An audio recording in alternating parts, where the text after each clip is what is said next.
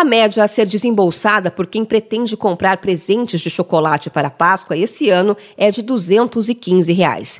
O domingo de Páscoa está bem próximo e o levantamento da Confederação Nacional de Dirigentes Logistas mostra que 64% das pessoas pretendem comprar presentes na data comemorativa e isso equivale a 110 milhões de brasileiros.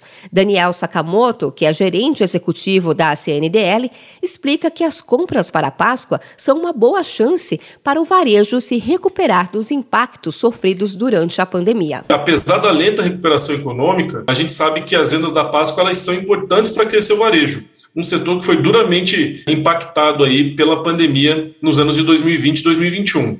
Então esse é um bom momento para o setor investir em promoções, para atrair consumidores, estimulando a troca de presentes e também incentivando as confraternizações familiares diferentemente dos últimos dois anos que é, o afastamento social era bastante incentivado, né? Os filhos são os principais presenteados, ou seja, que vão receber presentes de Páscoa de mais da metade dos clientes das lojas de chocolate. Depois, segundo a pesquisa, vem a esposa e o marido, a mãe, os sobrinhos e os próprios compradores. O gerente executivo da Confederação Nacional de Dirigentes Logistas disse que o estudo aponta que 83% dos consumidores pretendem pesquisar os preços antes de ir às compras.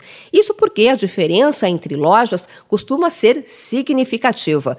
Por outro lado, Daniel Sakamoto diz que é preocupante a possibilidade de algumas pessoas serem imprudentes e acabarem se endividando. 30% das pessoas vão colocar a mão no bolso, mas possuem contas em atraso. E mais de 60% dessas pessoas já estão com o nome sujo. Isso é bastante preocupante. Outro dado que chama atenção e denuncia também o comportamento imprudente de alguns consumidores é que 25% dos que vão fazer compras nessa data admitem que costumam gastar mais do que podem na hora de fazer compras de Páscoa. Então, esse é um problema sério, as pessoas acabam se endividando uh, e 8 8% deles afirmam que vão deixar de pagar alguma conta para comprar chocolates ou produtos nesse ano. A gente ressalta que é importante ter um bom controle do orçamento familiar para que a Páscoa não represente um endividamento desnecessário. Quase 60% dos brasileiros preferem os ovos de Páscoa industrializados. Cerca de 50% optam pelos bombons ou caixas de chocolate também industrializados.